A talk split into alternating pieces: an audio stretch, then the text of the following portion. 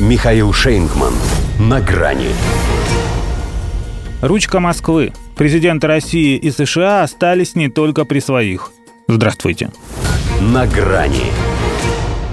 Джо Байден не обманул. Обещал на переговорах позицию силы и продемонстрировал ее. Правда, после них. И на своих же американских журналистах. А других на его пресс-конференцию и не позвали. Когда они его совсем доставали со своим заготовленным негативом, он отмахивался от них, как от той цикады, что прилипла к нему перед вылетом из Вашингтона.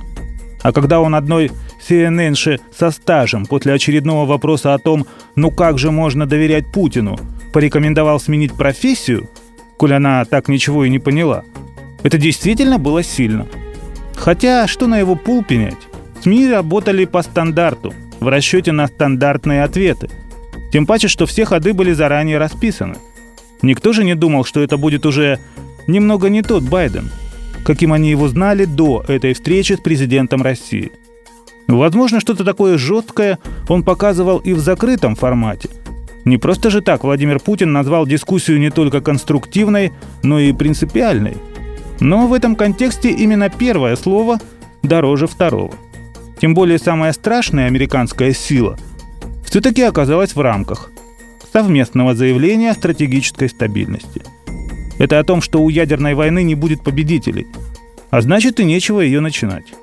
Это и есть тот самый сухой остаток, с которым Женева 2021 войдет в историю.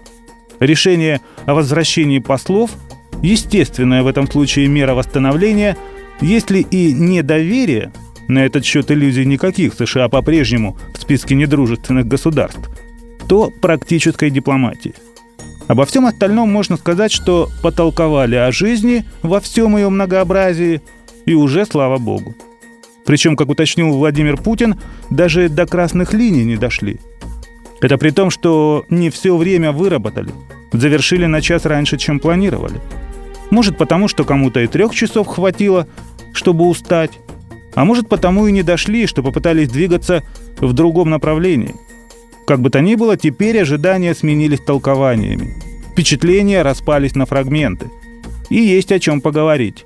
Даже если диалог опять прервется. Этого нельзя исключать, когда имеешь дело с такой Америкой. И кажется, что когда Байден, проведший, пожалуй, свою лучшую пресс-конференцию, пусть и с телесуфлером, но без откровенных ляпов, один раз все-таки едва не ошибся, чуть не назвав Путина Трампом, он думал уже не о Путине, а о себе – ведь в США Трампом могут обозвать его. Уже говорят, что тоже проиграл. Правда, сам Трамп первый, кто это говорит.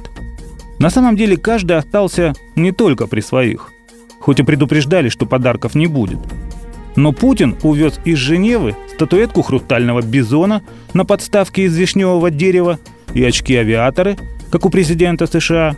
Теперь он может иногда смотреть на вещи и сквозь байденовскую призму – у хозяина же Белого дома появилась своя, пусть не рука, но ручка Москвы.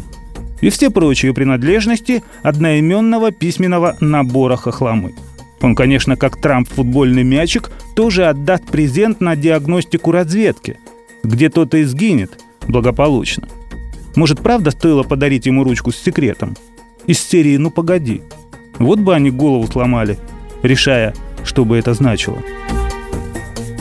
До свидания. На грани с Михаилом Шейнгманом.